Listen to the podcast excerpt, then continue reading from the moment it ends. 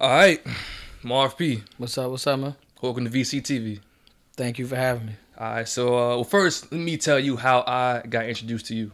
Okay. It was about two years ago. I was uh, randomly scrolling through Instagram, and I ran into uh, a snippet of uh, your "Bless My Soul" video. I don't know who who page I seen it on. I don't know uh, if it was your page or not. I just happened to see it, and I tapped into uh, your music on iTunes, and then uh, I was like, oh.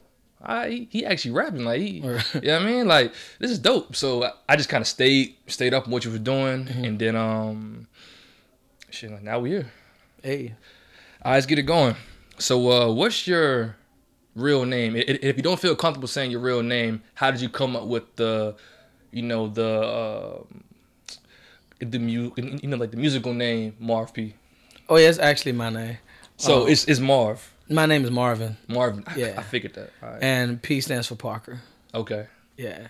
Okay. So it's kind of just like um, I don't know. I just thought it was clever. I I don't want to say it was clever. It was just more genuine to use your real name. okay.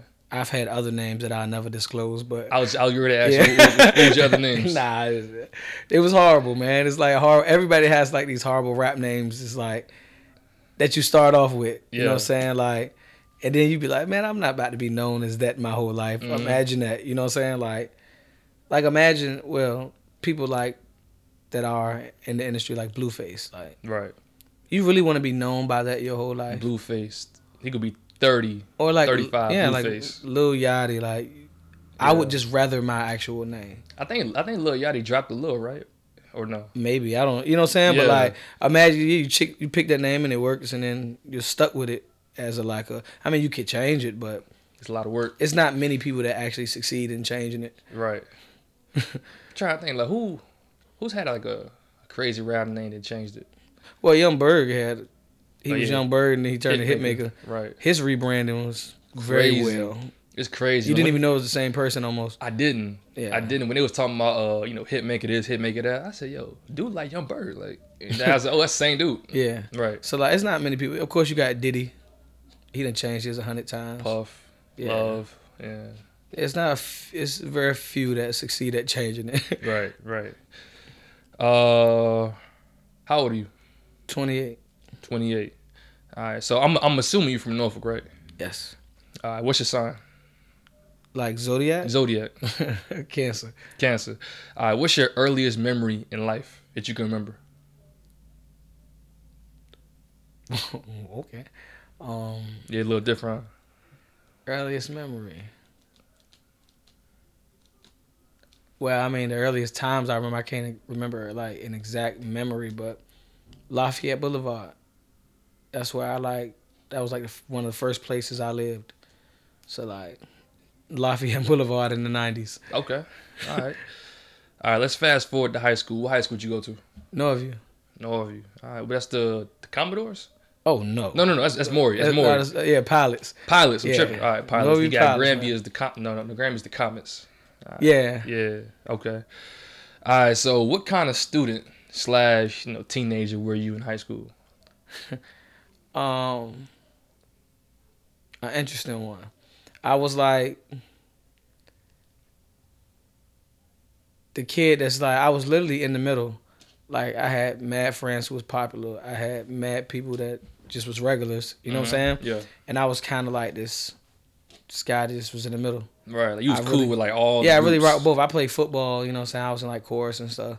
Back then it was like if you was in chorus and you could sing, then like, you know what I'm saying? The girls like you Yeah. if you play football, you know what I'm saying, you got friends like the popular friends. Yeah. You know what I'm saying? I did that and ran track. Um so I was I was fairly popular. Um I wasn't like the I don't know, I just wasn't into a lot of dumb stuff, but you know, it comes with the neighborhood. Right. Right. you know, I grew up by Wellington Oaks, um, and that part of my life. Um, so okay. definitely outside. A lot to get into. Um, never, never was the type to get in trouble like Mhm. getting caught. Yeah, we would do some stuff, but you know what I'm saying, not getting You caught doing to too much. Right. Yeah, so but just outside type of kid. Like, Okay.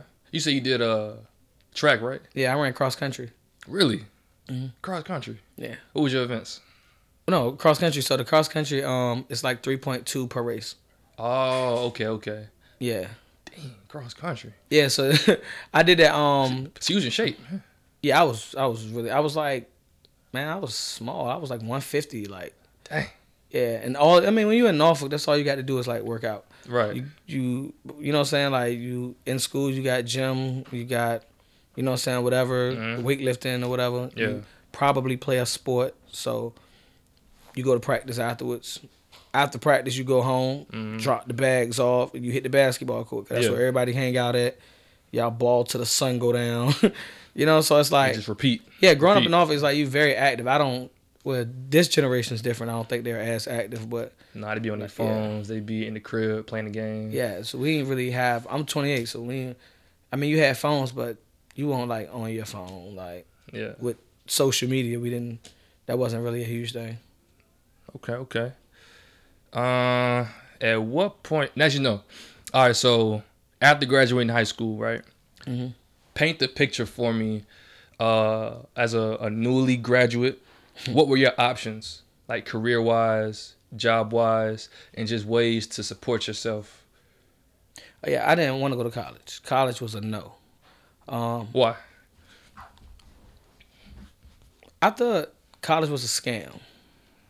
Still, still feel do, that. still do, um, cause it's like, and I knew I wasn't a school type of kid. I Mhm. didn't care about school. I got good grades because you got to get grades to live in your mama house. You know what I'm saying? Like my mama ain't accept D's and E's, so C's, A's, and B's it was. But um, I knew that I didn't like school when it was free, so I. Why would you in- pay for it? I wasn't interested in paying for it. And then two, I was just focused on trying to get some money. Like I wanted some money. Like school didn't make sense to me to like be broke for another four years. So I was interested in like how could I get some money?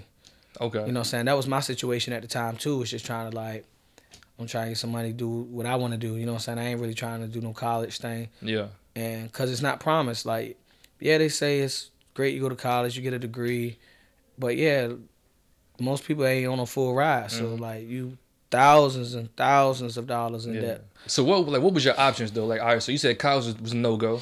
yeah i didn't want to go to college All right, so what what was your other options in front of you that you was like, all right, it's either this, this, this, this, or this.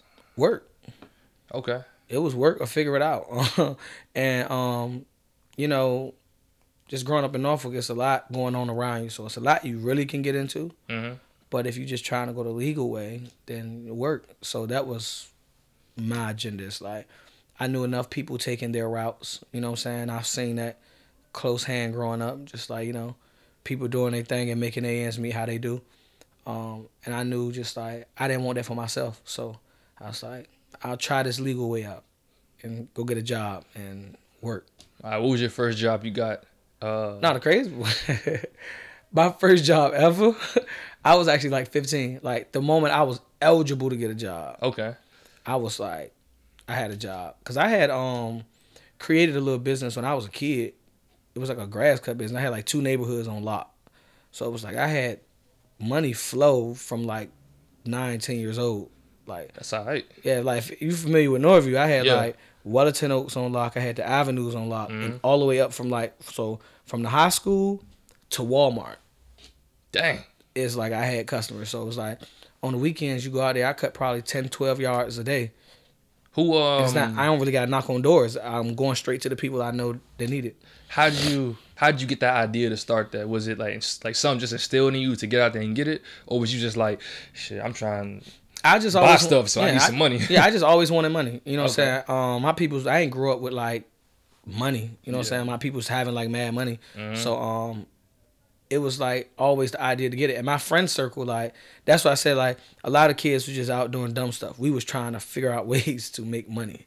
So it was like, how can we get them new J's that come out? How can we get that? We need money. So boom. You know what I'm saying? I'm not finna just go keep asking Aunt Dukes for like, oh, I want this. She Yeah, got enough $20 problems. here, you know what I'm saying? She got $20 enough problems. So yeah. that was the jank. And I used to cut like my neighbor's yard. Okay. So started off with me cutting like like one or two of my neighbors. It's like, yo, when you cut the grass, you know what I'm saying? I'll throw you some money just to cut mine too. So started off like that. And then like one summer I was just heavy knocking on the doors, yeah. like everywhere. You know what I'm saying? So then you get your little clientele, you know. Of course people move, people come. So um but eventually it was like the next summer I ain't even had to knock on doors. It was just like I go back to the same houses and everything. So yeah, and then I could afford anything I want. But that was like the agenda is always to get some money, better the situ- situation. Like Okay, that's solid. That's solid. All right, so all right, going back to high school for a second. You said you was in chorus, right? Mm-hmm. All right. So at what point did you realize like I got some musical gifts? Like I'm I'm talented a little bit. You know, I can hold a note. I can sing a little bit. um, at what point did I like it? What, um, what it- point? what point did you realize you had the talent in you? At what point did you say, "Oh, I like doing this"? That was middle school. Um, I discovered an interest in music in elementary. Um, I had got kicked out of class one day in elementary school, and they make you sit in the auditorium. They was doing like this little music um, Christmas play, Mhm. and it was like the xylophone thingy. You bang on the bells. Yeah. Yeah, so I thought that was cool. Um, at that point, I ain't really trying to. I was trying to be cool in elementary school. You know what I'm saying? You Yeah. just- you just trying to. You know what I'm saying? so I ain't really rock with that, but um, I did take interest in it. So in the middle school, I got into like chorus and everything. Okay. Um, I always could sing. Um, in middle school is where I really learned how to use it. How'd you learn how to use it? I mean, you got teachers. I had a teacher. Okay. Um, this old white dude, Mr. Um, Broadbent, crazy dude, but he was very talented at what he do Right. and like shaping a gift. You know what I'm saying? So, Wait. So was this like individual classes, or this is like just a no, full? this chorus, yeah, yeah. Okay. Because um, I never took a course class the, up. the crazy part is I was my voice was ridiculous high. Like my talking voice was like pretty normal, Mhm. but like it was weird. Like even in middle school, I like like the boys would be over there. And then you know, okay, you got the the baritones, which in middle school nobody's really a baritone. You just boys. It's Yeah. like, so the boys are over there, then the altos and the sopranos, and I was like in the mix of all the girls. So that's when I started liking chorus. It's like Right. I could just sit over here and Be with the girls all yeah, day. flirt and chill with them all day. So that was like something I, I took interest in then, mainly because of that. Mhm. But then it was like, this is actually cool. Okay. And people like you a lot more when you're good. So Right. it was a thing to shape. Okay. All right. So you figured it out in elementary school, and you started liking it in elementary school too. Now I started liking it in middle school. You started liking it in middle Yeah. school. Okay. And High right, school, you just keep it going. you just keep it going. All right. So But high school, I do want to say I had one of the most incredible teachers. I could say that though. I've been fortunate to have like incredible teachers. You know what I'm saying? Yeah. When it comes to music, I had a, um in high school I had a teacher named Miss Roby. Incredible teacher. what made her incredible? Um her knowledge for one. Mm-hmm. Um her ability to like it's like church, you know, you go to church and it's like in the choir, would it be behind like 40 people that Mhm. cannot sing? and Right. for some way, somehow, this director gets them to be able to sound like Yeah. something. Yeah. You know what I'm saying? Yeah, yeah. so it's like that. And then, like, um, she really pushed you when she, once she sees it in you, it's like she really pushed to like learn it. This is how you do this, this is how you do this. And really, like, shaped and got like us good. You know what I'm saying? Okay. And it was it was people in there that couldn't sing a dime, but you would have never knew. Okay. So um, really, just her patience, her knowledge, and um, I think it helped that she loved her job because she made us like it. You know what I'm saying? Okay. Enough to like learn it and then want to do it. So Okay. All right. So we didn't talked about uh, singing in elementary school, Mm-hmm. singing in middle school, and you say you was in the chorus in high school. Yep. At what point did rap come into play?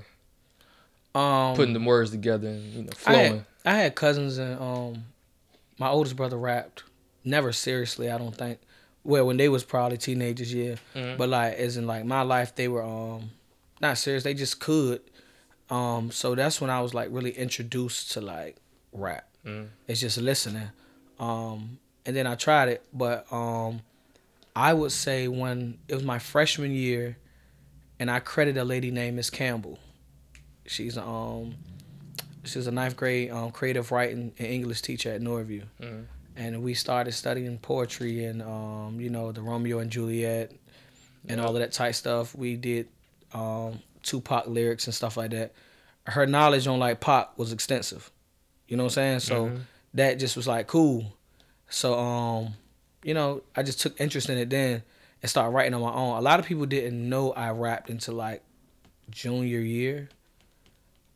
So that's when I started like you know, rapping in, in front of people. You know, you rap Yeah. with your homeboys. Right. More public, I would say, with it. People, um, and it was cool. Like it was, it was a cool thing to do. We used to battle in like the cafeteria. Like security had a microphone. It'd be funny. For And be real. like, yeah, man, so and so said. they just let y'all battle like in the cafeteria. Yeah, cafeteria. it wasn't like, a full fledged like smack battle, but like Right. you let you let he'll let this dude rap, and then of course everybody know you rap, so everybody look at you. like what you, You know gonna do? saying? Like, yeah, it started off um singing actually, cause like um this one dude he was like new, and this dude security guard Puff would like walk around with the mic. You know what I'm saying? He let dudes sing, so then everybody know the singers, and it was just like I was like one of the only singers in lunch that day. So they like, how you gonna act like? You know what I'm saying? Yeah. So you saying something, then it's like that, and then one day um this guy like rapped. And then everybody, it was almost like everybody was like, nah, my boy gonna wash you up. Yeah. Like, you know what I'm saying? They just hyped it. And I rapped. Um, and that was like one of the earliest stages. It was like, okay, now I gotta get good at this. Right. Cause I mean I was pretty in my opinion, I've always been pretty like better than the average Mhm. at that because I just took pride in like I'm like I ain't going outside. I ain't finna I got a good taste for what's good and what's whack. You know what I'm saying? Yeah. So it was like that. But yeah. Okay, so, all right, so, uh, would you consider yourself a rapper, or do you just say I'm an artist? I started out saying just rapper because um even when I started creating my own music, I wasn't really singing too much. Okay. Um like people who knew me from that point in my life knew I sang and didn't rap. Then it turned to more people knowing I rap and less people actually know I sing. Um so when I, it was it was more so like that. But I just label myself an artist, man. Um because what I like to do is like so much more broad than just rapping. Yeah. You know what I'm saying? Then even to this day, I'm still fortunate to be around extremely talented individuals like Calvin Mirage, like um, Richard Love, aka Testimony. You know what I'm saying? Like these guys are like renaissance man at what they do Yeah. and the instrumentation and the production and their craft. So it kind of makes you be more than a rapper Right. because it's like you would put yourself in a box to be around these incredibly talented people and just rap. Right. Like, you know what I'm saying? So Right. Question. Y- y'all two got a tape together, or Yeah, so Calvin Mirage is like responsible for like 99% of my sound. okay? 99% of everything you've heard is produced by Calvin Mirage. Got you. And that 1% is literally like what what- one or two songs slip through the cracks. Like Okay. literally like like Big Fella, Got Away, what else? It's Big Fella, Got Away. The intro that Jalik has, um, Too Much to Say, and Free Game. So four songs out of my entire catalog is just not by him. Everything else is. Wow. Okay. So all the variation in sound, style, Mhm.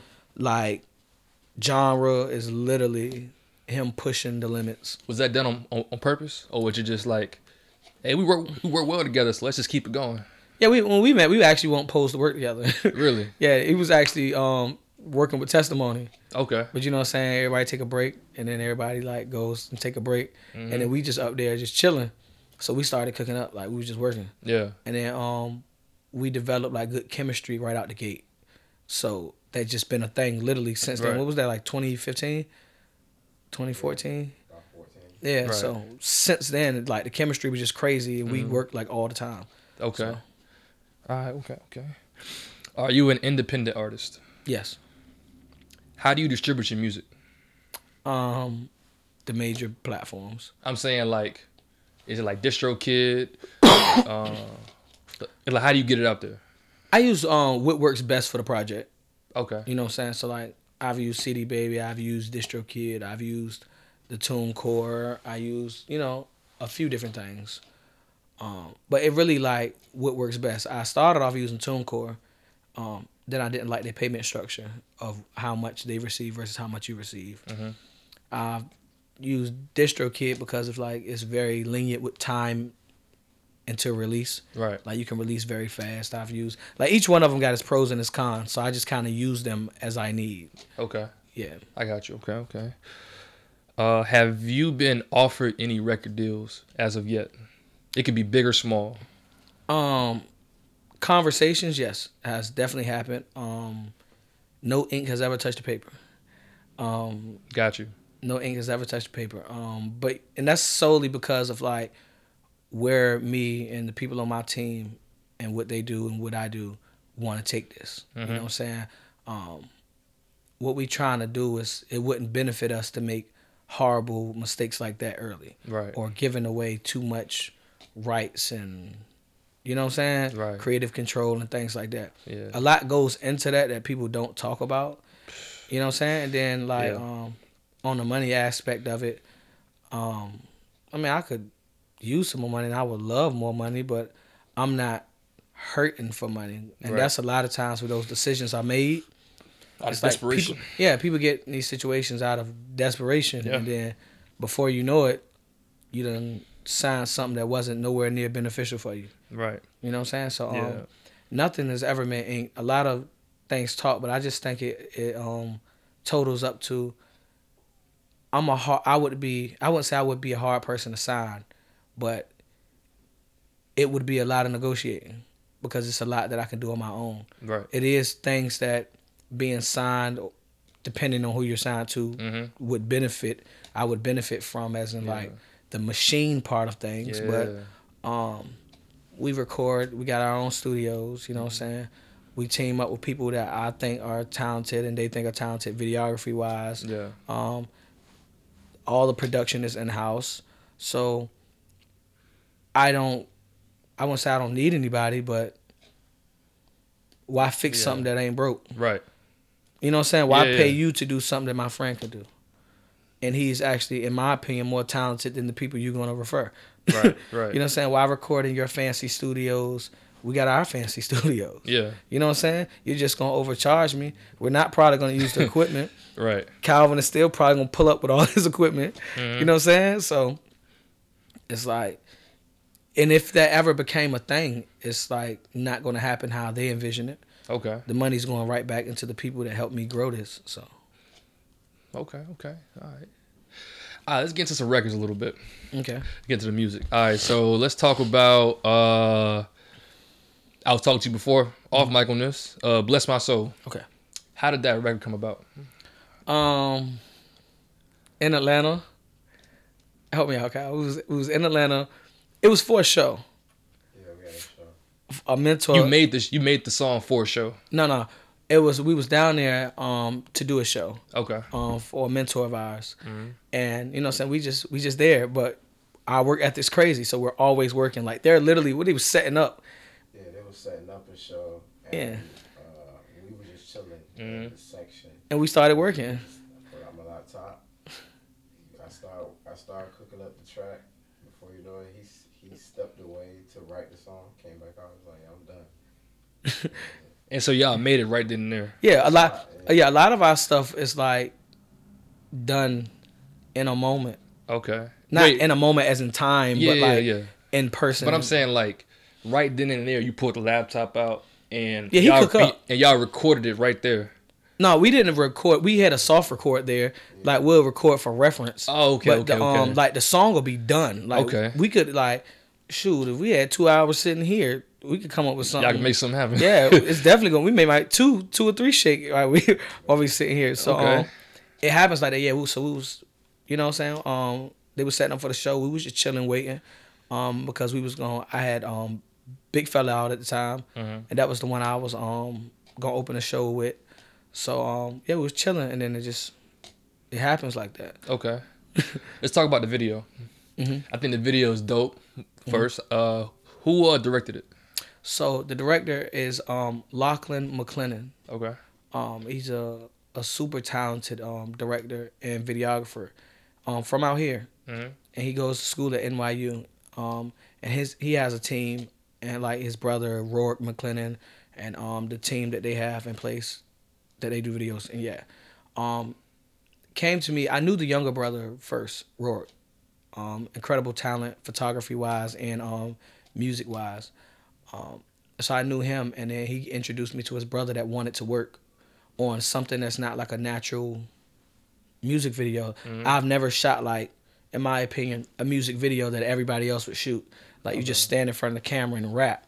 That's never been my thing. Like most of my music tells stories, and I kind of like like videos that get super creative with like Yeah. telling a story on some movie type stuff. Like that's the type stuff I like to do. So Mm-hmm. yeah. Granby um, Street's a dope one too. yeah, thank you. Yeah. That was shot by Mark Cotton. Okay. Um, and it's it's similar. Like Yeah. like um, I like videographers that are more cinematic. They have a um more film type of touch to their um Right. their work. So that's why it meshed really well. And it's kind of like the song itself is so detailed. It kind of gives you the video. You know what I'm saying? You just need someone extremely talented um, and with a vision enough to bring it to life. And that's what he was able to do. Okay. Let's talk about uh Bel Air. Mm-hmm. Bel Air is one of my personal favorites. Okay. I play that song and I feel I, I, I feel luxurious a little bit. Uh-huh. You know, the song's called Bel Air. but uh like like just like just like the Shout out. That's actually my favorite. Um, one of my favorite drinks. So for real. we'll plug that. Yeah. All right. Hopefully, I can get a Bel Air sponsorship one day. You know what I'm saying? Hey, look at DM Endorsement, Ross. You know what I'm saying? Yeah, yeah. Yeah. Ross help me out. you know what I'm saying? Let's uh, make that happen. So that'd be cool. Yeah, yeah. I play that song when I'm about to like like get ready to slide out somewhere, somewhere like uh, or something like that. Mm-hmm. So um, where were you when you made that one? Where was we, Calvin? What was it, Colley Avenue? Oh yeah, because we couldn't get the record right for the longest. Um, yeah. Matter of fact, we recorded it. yep, at um Radio Ready, right? And you produced it, and I started recording it that day too. And then the crazy part about that record, we had half of the record done for so long, and we had the whole record like both verses written, Mhm. but I could not get the second verse to sound like the first verse, and I don't know what it was. it was just like the energy, I guess. The, you know, certain things just, just do it all at once. You know what I'm Yeah. saying? And for whatever reason, we wasn't able to do it all at once. So, um, it took us a little bit of time, not too much time, but we got that record right. Hard to recreate that energy. Yeah, it's it's Yeah. super hard. Once you like you like come on now, the energy he in the room blacking out production wise, you know what I'm saying? He just blacking. Yeah. And he create this crazy jank. Yeah. And then you cook up a crazy verse Right. and the energy is high and you record it in that energy and in that space. Mhm. And then you leave and you come back to record the rest of it. And it's like I should have just did it while I was here. Right. Right. All right. Let's talk about uh Uglass. Yeah. Uglass. Ugly. I think that was probably maybe probably within the first ten songs I heard I heard of you, Mm-hmm. and um, when I heard about it, I was like, when I heard it, I was like, oh, this is this is real life. You Yeah. know, this is, this is real life. Uh, so we'll talk about. Well, one, how real how real is that? Is that song what on a yeah, like concept wise? Like, Yeah, it's definitely real. Um, it really come from jokes. We we I think some me and me and the team we play too much sometimes. Mm-hmm. But that song was actually a whole nother song for like years, and I did not want to put the song out. why? Um, you know, I had Big Fella, and Big Fella became like a stigma. Of Oh, like, you didn't want to become like uh, this jokey a comedian caricature, like yeah, uh, like rapper, like I got you. uh, yeah. Then you end up in That jokey joke lane. yeah, and it's like I actually like in music and Right. you know what I'm saying right. like to do this on a serious level. So. Yeah. But because Big Fella surprised us, you know what I'm saying? So um, it's just crazy how crazy some of them work when you're just joking. Mhm. Like that came from a joke that It was the joke is actually like um, it was just funny. Like we was all joking, Mhm. and it just flowed out. You know what I'm saying? But like Yeah. we had that production for what about two years? Almost two years before I actually did Ugly. It was a whole nother record. yeah, the last song, Basquiat. You said Basquiat. Yeah, Yeah, What uh? Yeah. It had a few names. Okay. Yeah, a few hooks, a few names, few hooks, and then after rewriting it, probably for the fourth time, it became Ugly. Okay. I would take a, a quick break for a second. Mm. Yeah, I'm gonna check your stuff out there. I, yeah, I don't know what I thought. All right, let's talk about the end of the record. Drunk text. It's a voicemail of a guy calling your phone asking you what happened between you and this girl. Has that happened before? It's like, was that real? That's a real voicemail. Oh, That's a real voicemail. that's crazy. Um, and I say that to say, Cause that really happens in real life. yeah, in real life, and Oh. as much as like girls always say dudes are not honest, Mhm. it just came from a situation where this young lady she wasn't honest with, I guess her relationship status. Yeah. So when I met her, we made it to a point where that was never mentioned, and we should have never made it to that point You should have never. without that being mentioned. You know what I'm saying? So um, then you know the next day it's like I found out, and I'm like, Dude went outside though. yeah, You, yeah, can't, yeah. you, can't- you can't believe in the voicemails on dude's phone. Yeah, and one, I'm an artist, and I, I can't. yeah, I, I'm definitely using it. Do you know if it got back to him? I'm pretty sure he's heard it That's crazy. because you know, what I'm well, Are you I'm worried about ever getting like like sued for that? sued. Yeah. You left me a voicemail.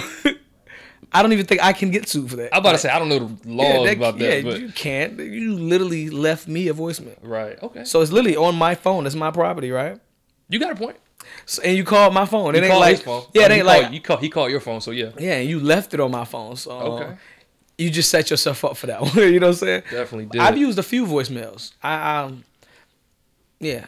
On the song um Too Much to Say, I've used um a voicemail of a of a dude who was playing both sides of the fence. He was talking oh yeah, he was like, yeah, yeah, it's all love though. It's all love. Yeah, he was talking crazy. I don't do that like Yeah, yeah. I, I know. I know exactly what song you're talking about. I got people yup. that are willing to go the extra mile, you know, saying know, for me. So like I need you to be exactly who you is, whether you dislike me or like me. Yeah, dude was like, yeah, man, Yeah. Hope, hope you win though. Hope you win though. And it's So- cra- and I and I included that in the song yeah, only because that's not what he was saying on social media. right. So like on social media, he made this like big old hoorah about like, you know what I'm saying, his dislike for me. For you know what I'm saying. was this For- around like the versus time? Yeah, I know exactly what you're talking about. yeah. He he yeah, wanted to. him was going back and forth, right? yeah, he wanted to do a versus. Yeah. Um, in my opinion, I told the team, I do not think, and still do not think. Well, he definitely wasn't qualified. He was far from qualified. Right, right. I would. I didn't even know him. Like I still don't know him. Mm-hmm. But it's people. this sounds crazy, but like, I really, to this day, I do not know. He contacted me like, "Yo, I can't be touched" or something like I'm whatever, whatever on the versus level. yeah. And he wanted to do a versus against me, and I was like, I still honestly do not feel that anyone. It's somebody here maybe, and it's people that are qualified, but I have a catalog. You know what I'm saying? Like, and Yeah. whether everybody's like aware of what I have or not aware, Mhm. I'm telling you, I got some pressure. so I know just not there's not too many people that can really just sit and do that. You know what I'm saying? And it's not and it not be biased, like and it be really genuine. Like Yeah. it's not and then if I don't know you, why even do that? What's the point? I got a good verses for you. I think in about maybe two, three years, I think you and Dom's. Al Doms. Al Doms. That's my guy. I really now I would do that. I like Yeah. Al Doms. Yeah. I actually knew, and that's crazy. I really respect that. I um I knew Al Doms when I was in high school. He actually used to ball. Mhm. I think he balled for Granby. Granby, yep. Yeah, but um, a lot of the ballers and stuff used to ball like Norview, Mm-hmm. like at the courts and stuff. That's how I initially met him. Um, but yeah, definitely, I think that'd be a good one. and definitely has a very crazy catalog. yes, mixtapes. yeah, Album. definitely, yeah. Al Doms is crazy. It's a few people out here. See, like that's a qualified person that's Right. like takes this craft seriously. Has records. Yeah. he got records that I like. You know what I'm saying? Like I, I like some of his music. It's people out here that's like that. Then there's people out here that's not Yeah. at all. and it be the crazy part. It don't be the people that have the catalogs. It don't be the people that's are that that's like that. You know what I'm saying? It be the mm-hmm. people that's not qualified to even be in the conversation. Right. It's like, bro, you ain't got no projects out. What work have you done to even like do this? yeah. And those be the They ones. don't be not- thinking about that though. and They the crazy just- part is like with that dude to like touch on that situation. I don't have nothing to lose or gain. Right. I don't know you. And then I listened to like maybe like the first 15 seconds of like two songs and I was like, oh yeah, you definitely don't belong. Mm. because it's like, Yeah. what are you going to play that will even be in comparison to what I play quality wise, Quality content wise, wise? right? Yeah. Like, come on. So yeah, he wanted to do it. So I told him, That was a funny day. it's a price to that. Yeah. I'm not playing, and this is crazy because this is before Versus was even really doing that. Right. I'm like, bro, all right, let's make it an event. Mhm. You want to do it? Let's get a locations. You bring your DJ, I bring my DJ. And he ain't wanna- we play wanna- these records. Like, bro, I'm trying to put that money up. yeah, he won't try to do it. And I was like, he was like obsessed over the part that I was charging him for it. Yeah. And I was like, yeah, I'm charging you because you're gonna we're gonna do this at this venue. You're definitely gonna pay me because like I have no reason to do this. Yeah. So if anything, it's more promotion for you. Right. You know what I'm saying? So Right. yeah, he was just very he, he disliked that boy. He, but then he got on social media, was talking that one way and Going crazy. going another way in the messages, and I don't know who you are. That's funny. I did not know that was him though. That's funny to Yeah, like so put it together. I now. used it. Like Yeah. I used it because I thought it was funny, and Mhm. you sent me a voicemail. Mm. So if you are anybody out there, don't ever send an artist a voicemail or a voice recorder, Yeah. and at least if you do, don't let it be good because they're gonna use it. That's a fact. And got away from um, from the tape from the Heart One. Mm. You said, "Mama raised me dolo, so I never seen love. No father figure, so I grew a mean mug." Deep line. Uh, break that down to me. I'm actually impressed. That I like that question. Um, definitely, I- definitely like that question. Um, I grew up in a single parent household. My mom, you know what I'm saying, and um, that line basically says, um, people that have like high hopes and um optimistic viewpoints on love and marriage and relationships usually come from homes with both parents. Yeah. You know what I'm saying? When you've witnessed it, when you've seen your father love your mother, your mother love your father, you become more optimistic to be like, wow, that could actually happen for me. Right. Because like you've seen it firsthand.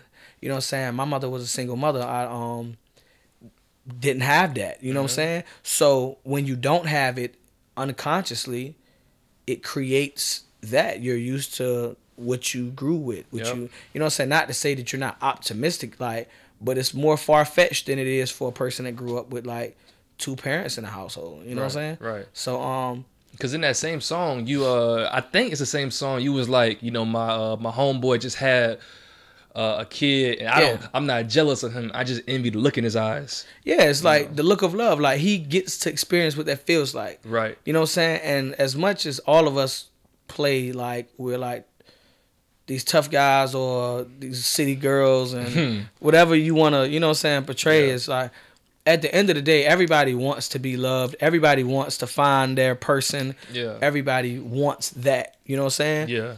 Some people it just feels more far fetched than others. Yeah. So yeah, but in that situation, yeah, I had a I got a friend, I got a few friends with um they had kids and they had their situation was lovely. Yeah. And it's not that I was jealous of their situation. I just like, wow, I really want that for myself. Like I wish I could feel that for myself. Right. Like that feeling. You just Yeah, cause I know it feels good. to have you made people. Like what's the what's the TikTok like? Yeah. I've really made people. you made, you made people and Yeah. you, and the person you made the people with y'all good and that's so yeah, that's You know. that's like y'all together unconditional love at its finest. There's only a few people that can give unconditional love, in my opinion. You know what I'm saying? That's children, um, dogs. Um, but you know what I'm saying? You don't feel that, especially as a man.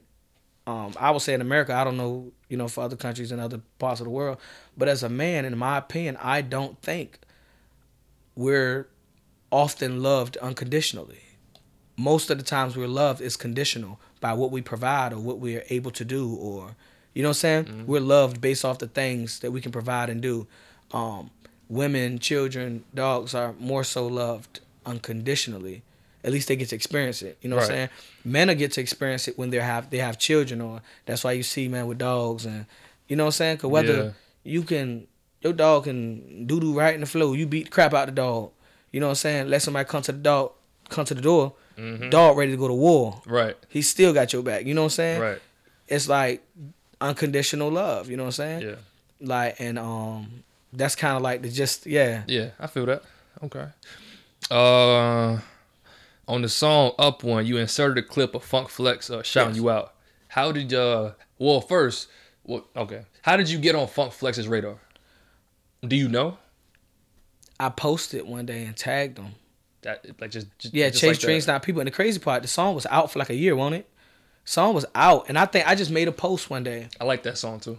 Thank you. Yeah, that's a good one. And I just um I made a post one day, and I, I you know just content like let me post my video. Mm-hmm. Um, I posted it, and you know you tag random people. The song had the video hadn't even had like five likes, and it, one of them was his. So I'm like driving after I just I literally posted this guy in the car and was like going somewhere. Yeah. And then like my jank started going dumb, like notifications was just rolling. So Mm-hmm. I'm like, what is going on? I look at it and I'm like, oh, that's that's fake account. That gotta be fake account. Right. You know, so I know I just tagged them, but Yeah. that's got to be like a fan page or something. Mhm. So I think nothing of it until my phone just going retarded, like Yeah. don't don't don't don't don't don't don't. Yeah. Like to go viral is go viral with your notifications on is actually surprising. You'd be like, yo, this phone will not shut up. Mhm. Like, so it was doing that. When I looked at it, he had posted it. He was like, I don't know who this is, but this is like crazy. This is dope. Yeah. And then like, I guess people just started tagging me crazy. So he updated the post and was like, Marv P. You know what I'm saying? Yeah. And um, yeah, that was that's funk flex. That's a staple in hip hop. Like, Legend. yeah, so that meant a lot. Yeah.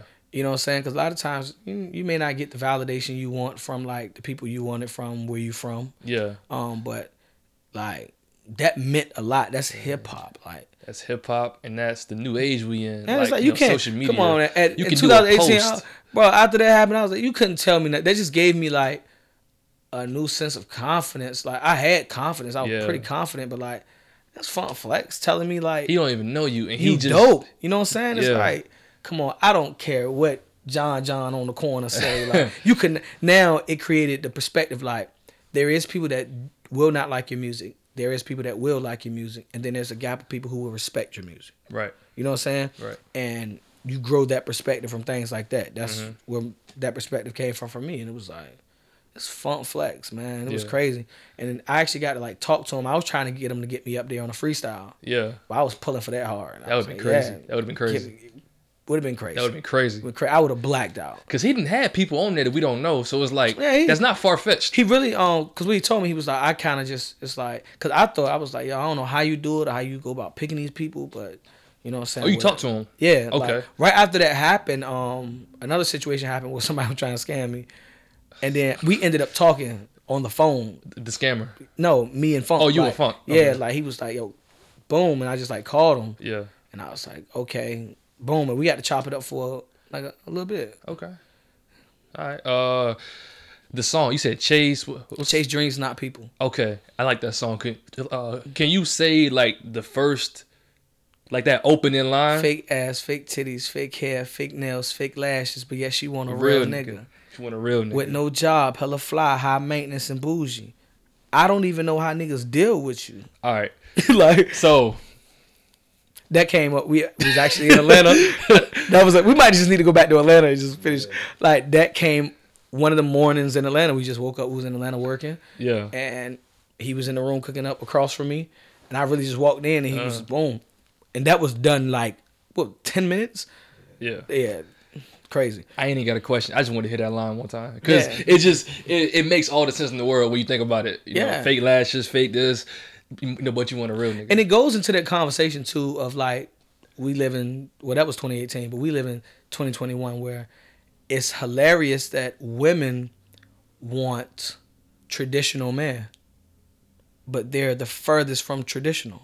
Mhm. You know what I'm saying? Yeah. So it's like fake ass, fake titties, fake hair, fake nails, fake lashes, but yet you want a real nigga with no job, hella fly, high maintenance, and bougie. I don't even know how niggas deal with you. Make it make sense. Yeah, it's like okay, the concept of like I ain't even get into like the paying bills concept that Yeah. that starts the argument or Uh-huh. what they feel like men should come with, provide and offer versus what they come to the table with. It's that conversation. Right. You know what I'm saying? And I think it was just so I think that song was so successful because it was so blatantly in your face. Right. You can't you can't run from it. It's not. It's no. It's, it's no. when you hear hidden those lines, like- you can't not agree with that. You Yeah. like I don't know how niggas deal with you. like Right. you know, like so yeah, that's a whole nother conversation. Whole nother like- conversation. Yeah. All right. So what's the difference between a mixtape, a EP, a LP, and an album? Because I honestly, at this point in time, it like, no most of it all goes on streaming services. So it's like, what's the difference? um my definition, maybe not the real definition. So the difference between EP and LP is the length. Okay. Um, well, first, what does uh, EP and LP stand for, if you know? um, EP is extended project, extended, play. and LP is long play. Yeah. Extended play and long play. Okay. Yeah, so the time, the difference and the um the length of them are the difference between the EPs and the um the LPs. Okay. Now mixtapes, I just feel like the difference between mixtapes and EPs and LPs is like, I guess originality. You know what I'm saying? Like you could use like on a mixtape, you'll see somebody like basically do a freestyle or a cover or Right. something like that. You don't see that on somebody's album. That's not like or their actual EP. You might sample something, Right. but it's not like I'm gonna just use the works of somebody else. And then mixtapes is like I don't know. It's like the not official way of releasing a project. okay. And then coming up in our era where mixtapes was like, that's how you hustle. The project when you come out with the album, everybody was coming out with mixtapes. When you come out with the album, like that's your album. yeah. You took this crazy seriously. This is a thought, a complete thought. This is, you know what I'm saying? Like Mm-hmm. what you wanted to present to the world now. Mixtapes, in my opinion, is showing off your skill and your talent levels, like working out musically. You know what I'm saying? So Okay. Are physical copies and vinyl important to you personally uh, as an artist? You know, coming up in the streaming era. yeah, I like having physical things. Matter of fact, I think I just seen you drop off some physical CDs in uh, in Carolina, right? No, that situation was crazy. Okay. that situation, he had those CDs from 2015. Uh, oh, that was dude who had them. Yeah, so he Oh. actually gave me one. I didn't have my own CD from 2015. like, crazy. You know what I'm saying? Like Yeah. that was like me back then. I used to really hustle like that. Just like, let me put these hot songs. We didn't have no project back then, so I was just putting like our best songs on a CD Yeah. and hustling them CDs. Like, okay, like a dollar, get donate whatever. Like, Right. Get the CD. You know what I'm saying? so okay. that was our way of like getting our name out there. And dude, which his name is Keith Sykes, an amazing person who always books us um in Fayetteville. Um, he had like what do you like fifty, like thirty five to fifty of these Dang. CDs. I'm talking perfect condition. Like it looked like I printed them today. That's crazy. Like some of them never opened. The writing on the and then the cover, the sleeves I had them in was white, so you could tell if they Yeah. would have aged. Right. Like they was well taken care of. Like, man, it was crazy. But that's how I used to hustle. But um, I used to real life life. I put all these songs on the CD, and that's how I used. You know, I take that money, then use it to like, Mm-hmm. okay, let's try to do this, or let's try to do that to further what we got going on. So okay.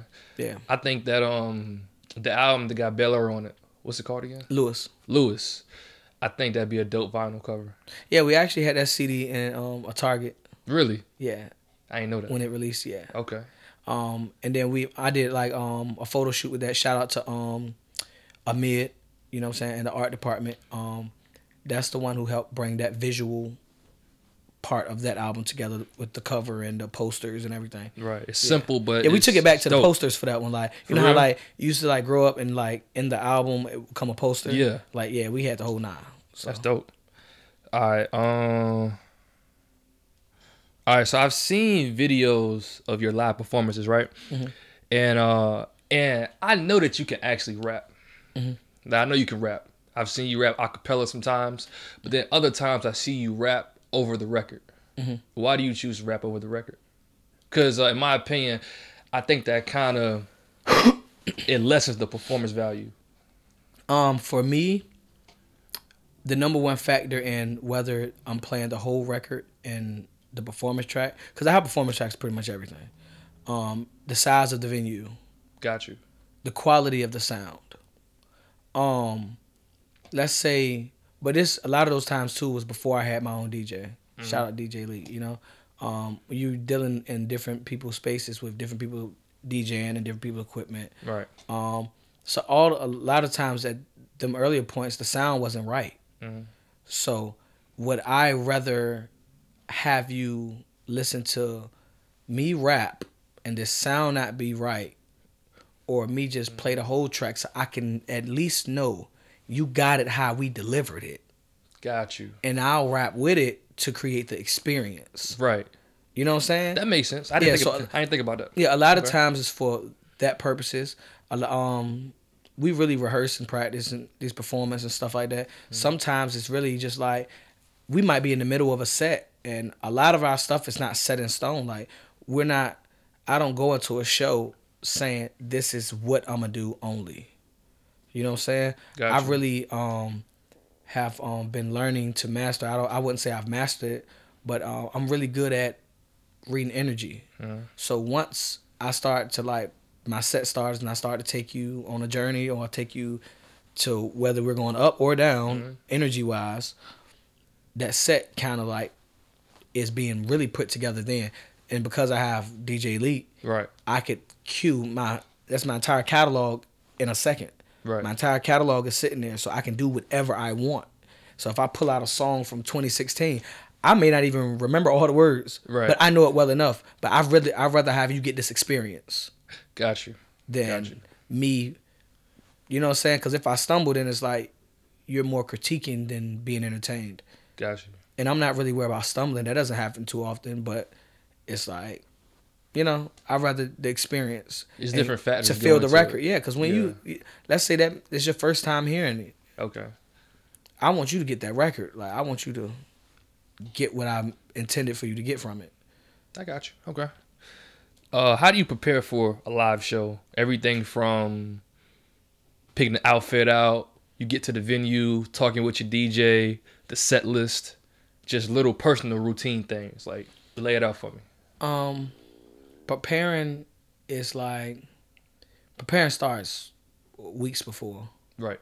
of kind of getting a gist of what I want to do. Like lately, we've been doing things, um, which is very interesting. We're just doing different versions of songs live. Mhm. Like um, we was in Carolina, and I mixed prayers with um, the song Mirrors, which is the outro. I mixed the intro with the outro of the same project, and it was like, That's dope too. Like when You she come on singing in mirrors. Yeah, so- Crazy. Yeah, shout Yeah. out to Johnny. Uh, Um, she actually got a um a EP out too. really. Yes, and um, it's produced by Calvin Mirage. Okay. Um, I was involved in that project by the grace of God. You know what I'm saying? Blessed to be around talented people again. You know what I'm saying? And her project's incredible. So that's another name out. you can check out. Mhm. But yeah, so um, just doing creative things to keep the interest, and I enjoyed it. That's the like part of this that's like nobody really I think pays attention to. It separates you from the average rapper, the average artist. It's that am I just gonna go rap the same song to you every time? No, I'm gonna do it different ways, and you know what I'm saying. Mhm. You might like it when I do this way. Like it, it'd be so fun to do stuff like that. You know what I'm saying? Just like expand these records. So Okay. Uh, what's the biggest crowd slash venue that you've performed at, and what's been the smallest? the smallest and nobody. Uh, well, the smallest is in like like you know you got the yeah, the smallest I would Like say like what 10, auditorium. 10, 11 people. That's the smallest. okay The biggest, um, I would say was a. I'm, I don't know the exact number. I was like thirty thousand. dang Yeah, I performed the halftime show for the Wizards. really Um, yeah, is there footage of that out anywhere? it's pictures and stuff. Yeah. okay This was twenty. I don't even know the year that was. 2014, 15. that's dope. Yeah, and I- they had a um like a talent competition. They picked the talent from that competition to perform at the halftime, Uh-huh. and I performed a song called "Skin Deep," which is not not out anywhere at this point. But um, yeah, I performed that for the halftime show, and it was like a sold out crowd. Like That's felt super dope. amazing. Super dope. Felt amazing. But that goes to to being able to perform with um like when I say size of the venue, Mhm. because like in that situation, I performed with the whole track because I mean they didn't give us in ears, you know what I'm saying? Yeah, yeah, yeah. So like, but like it's to give that live experience. So, but yeah, the biggest I've um, performed in front of was like thirty up, thirty plus thousand. What's been your favorite show up until this point? If you if if you had to choose one, My shows. it's like, um, I had no, I, I, mean like like like the the exact show, the exact uh venue, okay, so like one that of my, kind of thing. I could say my favorite show this year was at Chicho's. Shout out to my guy Nato.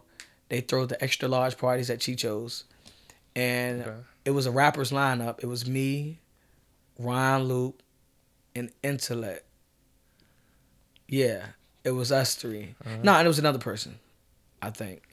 Um, no, it was it was either another person. It was us three. I, I forget that part, but the energy was incredibly high, and I felt like the challenge was like who gonna have the best set, Mm-hmm. and that was like our competitive nature. It wasn't like we was competing to like wash each other up, Yeah. but it was like yo, who gonna rock this jank the craziest? You know what I'm saying? So like I enjoyed that. Like the energy was so good in that space. Like you know what I'm saying? It was like all positive. Everybody from the audience to like us in the show, the DJs, to him hosting it, like the energy was crazy. I really enjoyed that show. That's one of my favorite shows this year. And like the crowd was nuts. They was into it. But that's because the energy was there. Yeah. You know what I'm saying? So but um other than that, I like to do um I think intimate spaces are harder. Are harder? Ten times harder Why? it is so much easier to do like that 30 people see it's only hard for people because they fear the amount of people Yeah. and they if if you have a fear for the big crowd i guess that would be your struggle but the intimate spaces are harder it's less people Yeah. which makes it a higher percent that they not gonna rock with you at all But see, I would think, I would think that would be the exact not opposite, but like most of the times. Okay, so I go to a lot of concerts, right? And my favorite concerts are the intimate ones, like the Norva, or like something where it's like two two hundred. but for artists, that's the harder ones to do That's the, I don't know That's if- the best concert for me to yeah go to. they though. end up being the best because it's, it's Yeah. more personal right. But um performing and think about it, so performing in front of ten people. Well, ten is like that. That's team. Well, let's say okay, average intimate crowd, let's say thirty five. And it's like yeah, it's a chance that all thirty five of those people not rock with you. that's tough. That's a tough thing to That's do. tough. And you gotta keep the set going. You Right. still gotta do you. Right. And it's a chance that Okay. But so uh, then imagine you in front of a couple hundred people. hmm The odds are lower. Like it's a chance that more of these people gonna rock with you than not rock with you. Right. And if you got thousands, the energy gonna be there. because It has to be there. Yeah, it's, it's a great chance. It's more of them gonna rock with you than not rock with you. I But when you. you. get into that room of like twenty five people, and they just not feeling you.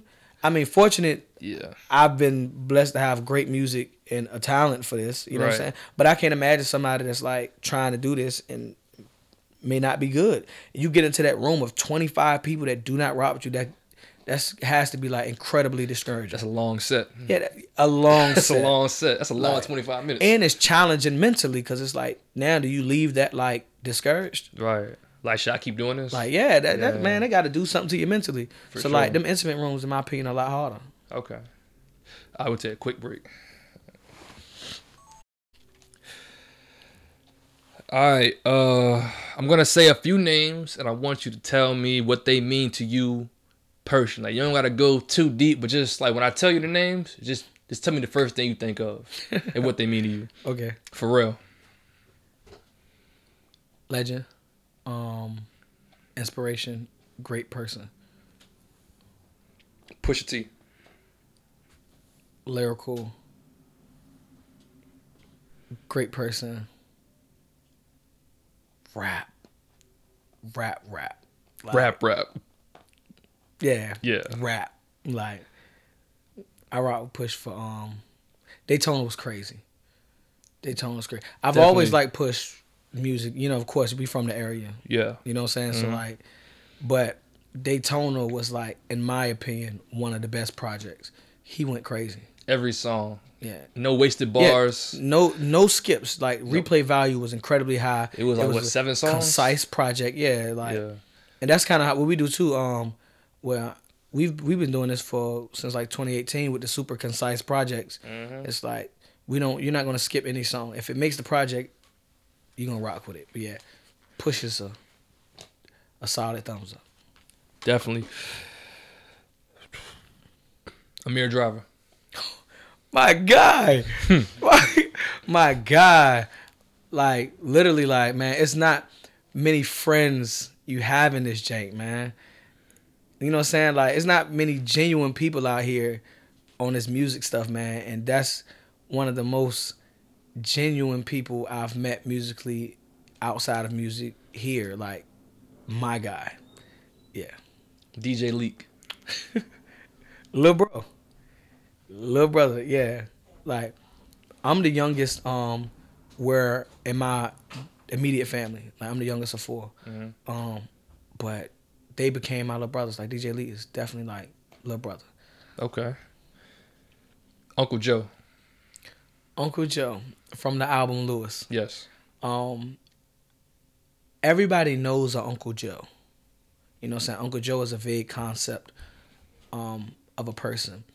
But the message was the most important. It was such a dope message. Yeah, you know what I'm saying? A lot of times people chase, you know what I'm saying, everything in the world, but when you get it, you won't be happy. So then you start to value the little things and you start to value the people that value the little things. Mm-hmm. You know what I'm saying? Somebody just as simple as Uncle Joe, just like his agenda is just to take care of people. He like, you know what I'm saying? He's that guy, like, and he's actually more inspirational than the person who has all of these things. You know what I'm saying? And like even how that story played out in that song is that the one guy has these incredible amounts of millions of dollars. You know what I'm saying? You would think he would be loved for what he probably have done for people, what he has. But, you know what I'm saying, when he passed, it's not it's what was a few people at his funeral. At his funeral. You know, and that's really just people to try to collect. They Mhm. try and collect what's left behind. But then you look at Uncle Joe, who's affected so many people and touched so many people's hearts and have done so much for people and helped people. And he has hundreds of people at his funeral. You know what I'm saying? Hundred everybody that loved. He was loved. So it's what do you want to go out as? Do Right. you, would you rather go out as this guy or would you rather be Uncle Joe? Yep. Yeah. That was that, that was dope skit. That was real life. That was my oldest brother narrating that. Oh, that was an actual real conversation. Okay. J Cole. um inspiration like i've actually met him like three times That's dope. great person great person um and never ceases to not inspire and like when i get to um where i'm going on my journey and when maybe when i get to that level in my journey um i wish to be as leveled mellow and thoughtful as Cole. Cause um, just from the times meeting them, and being able to have conversations with them. that was a very thoughtful individual. Okay. Not was is. Is. That's that is a very thoughtful individual. Okay. I hope I don't mispronounce his name. Uh, Wynell Cuffy. Wynell Cuffy. Wynell Cuffy is a guy that played the saxophone on Granby Street, and I'm actually saddened because I haven't seen him in years. I seen that video. Yeah, It was a part of what uh Granby Street video, right? Yep. Yep. Yeah. he Okay. was playing the sax, and you know usually you don't pay attention to people like that. I like to talk to the older heads. You know what I'm saying? They got real game to offer. Um, but like that was like really a normal regular day on Granby Street, Mm-hmm. literally, and I recorded it because he'd be like, "Record this, Let me Yeah. give you some game," and he give you you know a few gems. But like yeah, I hope everything is all right with that guy. But um, he was a great spirit, great guy, Okay. and Lewis. nice and nice with Oh that. He nice with that saxophone. he nice with it. Yeah, I can tell by all y'all faces. He, Yeah. he was killing it. Yeah. Lewis. Me. My middle name is Lewis. So I guess if you're watching this, you know my whole government now. But you know, so yeah, Lewis is created. Um, is a s as to have a self-titled album that's not about Marv P. Right. So now, because most people didn't know who Lewis was, Mhm. so now you could be Lewis. You could be Lewis. They could be Lewis. You know what I'm saying? Right. It made it to where like anybody could be Lewis, because that was the perspective I wanted to write into it. Is like a lot of those songs. Um, you got the songs like Bel Air and stuff like that, but like the prayer is actually like, if I could say a prayer to myself, what would I pray? You know what I'm saying? Yeah. So it's it's it was like that. Okay. From the outside looking in, it looks like you're really enjoying the process of the slow grind to success. And it seems like, all right, correct me if I'm wrong, that it's important for you to make an impact right here in the 757 before you start to uh move outward and go other places, it seems like it's important for you to get it rocking right here first. And you think, uh, uh, do you think that um, well, not do you think, is it important for you to make an imprint in Virginia first before you you know start to venture out? Because some they want to just go to New York, L.A., Atlanta, and get it popping there first. You know what I'm saying? Yeah, but their goals is different. Their goal is to like make it. My goal is to affect as many people as I can, touch as many people as I can by doing what I love. And the challenge is, yeah, I want to impact Virginia because nobody, I won't say nobody because I don't know everybody's agendas, but I don't feel that people really try to. I feel that people recognize it's hard and then they just go to where maybe not harder for them. Mm-hmm. You know what I'm saying? And like, and then everybody has the fact was like, Virginia don't show nobody love. It's a tough crowd. It is, and I can agree to that. Virginia is a very tough crowd, but I've seen the love that I received grow. You know what I'm saying? Um, Right. here. So um, I really, I really like that, and I um, I have different goals for Virginia. You know what I'm saying? To make an impact in a long term thing. So will I go somewhere else? Yes. Will I travel? Yes. But will I always have Virginia in my heart? Yes. Okay. All right. So, all right. Going back to your childhood, teenage years, Mhm.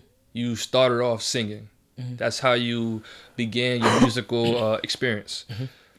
Would there ever be a time where you make like full on R and B records? Because um, I seen you kind of dabbled, you know, dabble with with Dandelion, Yeah. but you didn't really go all the way to The there. crazy part, Dandelion is another one of the records that almost never seen the light of day. That was Kyle's pick. Um, I I took that off every time it made the list. um, yeah. Um, but maybe I enjoy it. Like, and then a lot of the singing stuff that you would hear if it's on mine, I probably wrote it. So I enjoy Okay. writing that type of stuff. Um, it just has to sound right.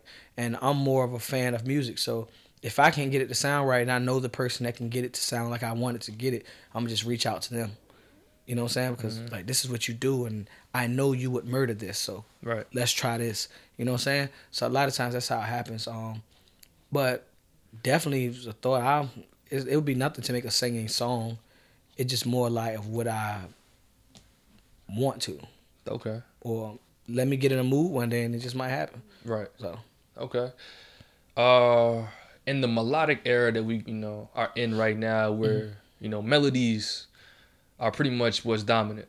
Do you think it's still possible and is a high chance of a traditional bar rapper? Even though I know you say you're an artist, but like somebody who's like heavy on the bars, heavy on the lyrics, to still pop. Yeah. What's dope gonna sell? What's dope is gonna sell. Shit, what Drake said at the uh, at, at, at the end of uh, Pound Cake, he said only real music's gonna last. Yeah. All this bullshit. No, for real. What's Yeah. dope? It's the same concept as like drugs. If it's good, people gonna want it. hmm It's just um getting it to the people who want it. You know what I'm saying? It's like real. Look at Benny the Butcher and them. Yeah, yeah. I, you don't see them. I haven't heard a, a melody from them yet. right in that and they question, rap, I, rap. I thought about you know Griselda, but I was like, they've been they've been at it for a long time. Yeah, it took them a long time to get on. You pop through, and I don't mind it taking a long time because that means I'm gonna be there longer. Okay, right. I know the tricks of the trade. It's gonna be harder to get me out. hmm You know what I'm saying? Like you could easily just help me walk inside the door and I not know what to do when I get inside the door. Right. But if I done ran around the block and I did everything to get to that door, when I get inside, I'm gonna know what to do. Okay. All right. Random question. Mm-hmm. All right. So, what do you think? What happened if the internet really died? A lot of people be lost. a lot of people be lost because they look to social media for validation, and a lot of people are only who they like. Social media made it so you could create whoever you want to be. Like you could create this fake person. You know what I'm saying? A lot of mm-hmm. people are not real. They're not real people because of social media. They post a picture, and if social media says they're ugly, then they believe they're ugly. If they post a song and social media doesn't share it or nobody engages with it, they think it's a bad song. You know what I'm mm-hmm. saying? Yeah. And we live in this world, so if the internet really died, like what happened when Instagram stopped for what a half a day? Yeah, like half a day. people were losing their minds because they're not living in a physical form. They're living on the internet. That their entire existence, who they are, what makes them feel confident is on the internet. So when you take that away and then you have to be you in the real world, are you you? No, because they're these made up people that they've created. You know what I'm saying? So um like let the internet stop. I hustle in person. You know what I'm saying? You see me. You know what I'm saying? Like Yeah. I have shows, you know what I'm saying? Things like that. It's, it's the same concept. People have hundreds of some thousands, thousands of followers and can't throw a show. Yeah. You know what I'm saying? You throw a show and nobody comes. You know what I'm saying? So like yeah, I hustle on the internet and social media and I appreciate that for what it is. But um I appreciate real life for what it is too and real connections with real people. Yeah. Yeah, they say uh they say the most uh valuable things you can have is a is a relationships in this thing. Yeah, You know? Yeah, for sure. cause that's gonna last. Yep. If I unfollow you, who cares? Right. But if you've met me and like, yo, this is a good dude, solid. I had a good time. We hung out. We did this, did that, third. Mhm. You can't unfollow that. Can't unfollow that. Okay. Let's talk about the outro prayers off your uh, second album. Uh, how deep uh, are you into religion? If you care to speak about it. I don't know if I would say deep, but um, I'm a believer of God, um, and I have a lot of my own thoughts on it. You know what I'm saying? Um, but yeah, I would say I have a very, I have a personal relationship with God. I don't have a public. I mean, I, I would say I have a public relationship because I, I'm not afraid to like include my thoughts or perspective on religion and my beliefs Mhm. in the public light. But um, I, I, the part that I value the most is my personal relationship. Okay. Uh, I noticed you mentioned your granny a lot in your records. Yeah, that's my dog. Describe your relationship. Um, I was just with her for um Christmas too. A honest person, great person. Like I love my grandma. Um, one of the most honest people I've ever met. Um, yeah, give it to you straight, whether it hurt your feelings or you like it. Hmm. She telling you like it is, and you need people like that. You know what I'm saying? You absolutely need people like that. You need people to hurt your feelings if it's honest. You know what I'm saying? She's not worried about what I feel when she says something. She says it because like she genuinely thinks that, feels that, and believes I need to hear that. You know what I'm saying? Right. And she's very accepting of like who I am as a person, what I want to do. It's like it's so easy for people to kill people's dreams. You know what I'm saying? But my grandma, and my mom, they never like killed my dreams or told me like that's impossible. You know what I'm saying? They supported it, and that's like key. That's key to like the beginner level of confidence you have as an artist. Right. It's like having people that are accepting of what you're even willing to do, but that just comes from an open mind because they come from generations where it was you're not just following your dreams. Right. You know, you're following the this little stencil of how to be successful. You go to school, you get a job, or you go to college, you get out of college, you get a job, you work this nine to five, you retire, then you do what you want to, and then you die. Mhm. You know what I'm saying? Yeah. So for them to come from those eras where that's like what they're used to and still be accepting of what you're trying to do and open to it and not kill your dream but encourage you Right. is important and I value that um what she's done for that on that level for me. That's dope. All right. So we're gonna touch on one more topic before I like let you go. Mhm.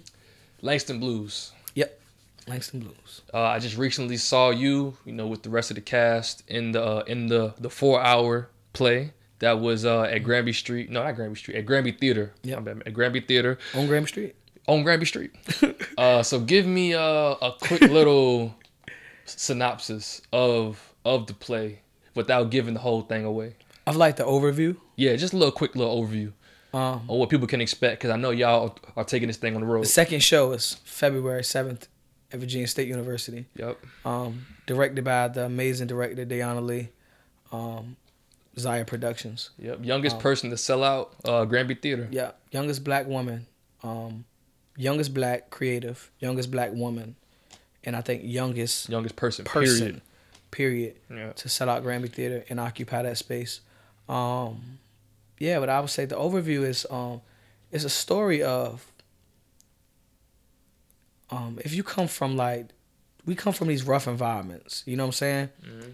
and things are not often in our favor. I look at it. I I I explain it like chances and choices.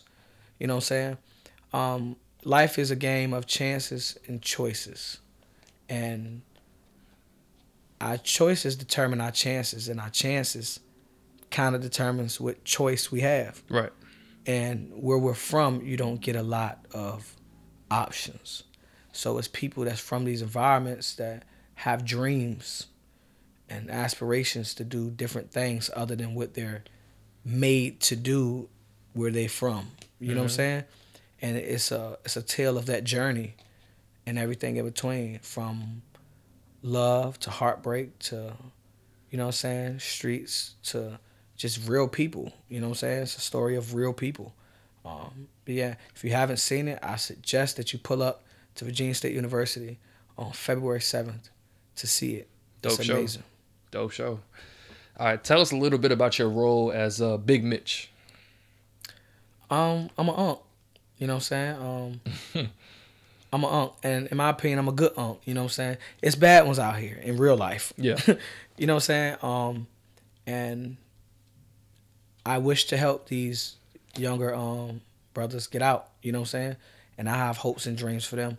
Um, everybody lives their life based off how their cards are presented. Like, I did this because this is what was presented to me, but I don't always wish to do that. You know what I'm saying? I want to take it here and I want to help other people get there. So that's kind of my role. Okay. It's like I'm that that person in this whole big picture of people. You know what I'm saying? Yeah. Yeah. How'd you um how'd you get that role? Like how how, did uh you know you and director or whoever called you to, you know, set that up? Like how did y'all make that happen? Um, I auditioned. uh, I actually had another role. Um, in the beginning, I actually was um Chris in the play. Which one is Chris? Um, he's one of the guys. Just oh just one of the guys. Yeah, he you. he has a role. He's like um Chris Yeah. is um like Reese's like best friend. Got you. It's like they tight. Um, but yeah, that's why I started at when we started when I first got into it into that role and um we was on script. That's why I started. And I wanted Mitch. Like I wanted that character because Yeah. I was like I could really, especially when I read some of the monologue parts. Like I was like, oh man, like the part when I was talking to Mouse. Right. I really wanted that part because I was like, I can snap right there. That'd be Mhm. like, you know what I'm saying, my Oscar moment. you Right. know? So um I really wanted it and I just kept really pushing to get it. And then um she let me try it one day, like, yeah, all right, try it. And it was me and a few others. We kept rotating who was Mitch. And I was just like, nah, when it's my turn, I'm gonna just wild out. Like Yeah. I'm gonna nail it. And I just felt like um I had the passion for it and I had um I was able to like you know, pull out what she was trying to show. Okay. Um was that your first time on a, on a stage like that? Like In a acting? play? In a play. Yeah, yeah. My first time acting. Well, my videos though. Right, your videos is kind So of it's kind of the same thing, but it's not in play format. Cause play is that's live. Yeah, because like for even um for Bless My Soul, Yeah. I had to act in Bless My Soul. you did. Like, you know what I'm saying? Yeah. So um, I've never took acting classes or anything. So, but acting in person is a lot harder. How- I'm about to say, how comfortable were you like once the play started and you realized like, like this is like this is real, like real live action right here. Pretty comfortable. I don't get stage fright Okay. too often. Um, you know what I'm saying? I center and pray before. I say a little short pr- intentional type prayer Mhm. before I even go on um any stage for real. But yeah, I don't really get stage fright, and I be like so excited to like see it through. Yeah. You know what I'm saying? Like I'm like, yo, I know what y'all finna get because I've been excited for this for months. So now it's like just delivering it the way it's supposed to been delivered. Like Yeah. that's exciting to me. So yeah, I was man, I love it. Like Yeah. I love that connection with people and connecting with people in that way. Right. What kind of uh what kind of ceiling do you think this uh this play has, as far as like how far it can go? No ceiling. No ceiling. anything, nothing has a ceiling. You give you give things a ceiling. You know what I'm saying? It can be whatever you dream it to be. Okay. Like whatever she dreams this to be and how far she dreams this to go is how far it will go. okay. She just rented the Granby Theater out. Crazy. Seeing it wrapped around like that, everybody dressed Line, up. And, yeah, line from Granby to Baxter's. And everybody come in, act accordingly. It was dope. Come on now, like you know what I'm saying? Like Yeah. so, I could imagine easily in the beginning you're like have self doubt, like can I do that? Mhm. And then to execute and do it, you have no ceiling. Now it's just Right. do whatever you want. And if you did have a ceiling in your own mind, Throw it away. that clears it because it's like I didn't think I could do this and I did this. Right. So now everything that I think that I can't do, Mhm. it's like wow, it's like more possible now. Right. So there is no ceiling. Last question. Talk to me about Puffin Mike. Puffin Mike, the legendary Puffin Mike, man. Cause I I'm tight that I can't get to it because I leave you know Monday, so I Yeah. can't I can't get to it on the 22nd. But talk to me about it though. legendary Puffin Mike, man, over at Growth. Um, great friends and partners over at Growth, man. We created something special. It's an open mic that doesn't give you an open mic feel. It gives you a show feel. Um, it's fun, man. The people that come are talented. Um, of course, it's Puffin Mike, so it's you know weed friendly. Yeah. But BYOW, we're not providing it. Um, you know what I'm saying? So man, it's just fun. It's like that's one of the platforms that I've um, created, and it's like the goal is to create these platforms where artists and spaces where artists can come and be and thrive and network and build and grow and succeed Mhm. within it. It's like creating a community within a community. You know what I'm saying? A lot of in a um and we did that, me and the team. I don't take any sole credit for any of this. You know what I'm saying? Um a lot of things I might have been the visionary for, but without the people around me and like the Calvins, the testimonies, you know, Yeah. DJ leaks, um, bit leaks, a lot of these things, um, they help bring these things to life. Everybody Right. plays a role, you know what I'm saying? Mhm. So um yeah, but it's to create these spaces so that artists have somewhere to build and grow Mhm. because that wasn't a thing. You know what I'm saying? Everybody talks about how Virginia's so like separated and nobody's together and nobody like even wants to unify, you know what I'm saying? Yeah. But nobody attempts to unify it. Right. So this is my attempt to unify. If you're an artist, a creative, uh, you know, whatever you do, just come be in these spaces. That's for Puffin Mike. I also have North. I heard about Um, that too. Yeah, North Yep. Music Social and Networking um, is to like do what people try to do on these things Mhm. in person. Okay. So if you're a videographer, you're a photographer, you're an artist, you're a painter, whatever, Mhm. come be in these same spaces. There's money to be made in these spaces. Yeah. You know what I'm saying? Like Opportunity. I might be looking for a videographer. You might be looking for a videographer or somebody to join the team to help execute your vision and or I might need to know somebody who throws shows. It's all everybody's there does something. So Right. come out and be amongst everybody and it's just whatever dream or vision you working on, whatever you're working on, Mhm. it's somebody in that room that'll help. Right. You know what I'm saying? And that are super dope at what they do. So, yeah. But Puffin Mike, January seventh, season two, bi-weekly, every Friday, every other Friday, is going down. Hosted by me. Mar- Marv P, man. I appreciate the time. No sweat, man. Thank I you. appreciate you stopping by. Is there anything you want to plug? Um, my friends.